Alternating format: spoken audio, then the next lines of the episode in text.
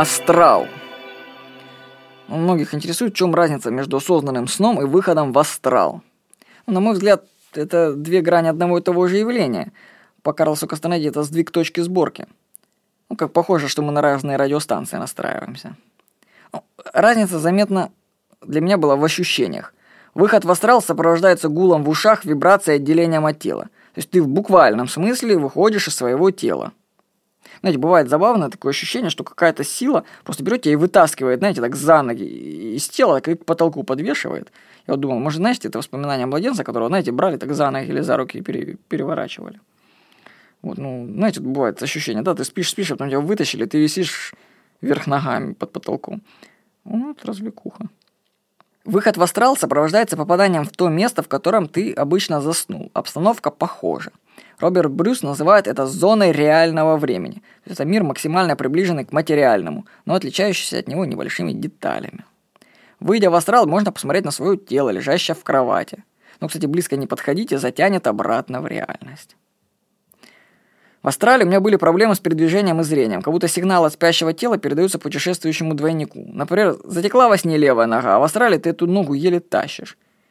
Или бывает ничего не видишь, ну, глаза-то закрыты. Нужно дать команду и подключить зрение. То есть просто сказать, включить зрение, допустим, или открыть глаза. В осознанном сне попроще все. Там уже все настроено, там остается только осознание включить и наслаждаться картинкой. Может быть, осознанный сон – это фильм, который мы создаем и сами же смотрим. И он так подальше от реальности, чем астрал.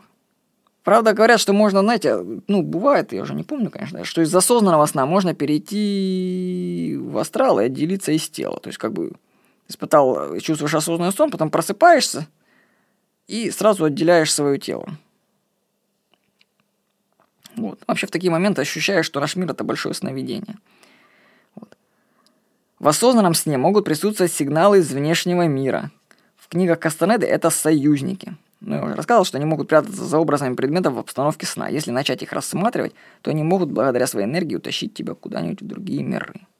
У меня особо таких далеких путешествий не было, но переходы между картинками сна были.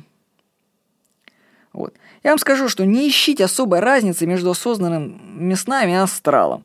Главное – это опыт. Вот. Так что вот люди, которые задают вопрос, какая разница между осознанным и выходом, какая вам разница? Вам это что туда попасть, что туда попасть, уже будет интересно. Тут даже по скрипту написал – что когда перечитывал эту заметку сам, думал, что у читателя возникнет впечатление, вопрос такой, Владимир, а что ты там куришь, что у тебя такие вещи происходят? Товарищи, ничего не курю, это сновидения, сновидения, в них много чего интересного. Если вы их начнете практиковать, и не такое увидите. С вами был Владимир Никонов.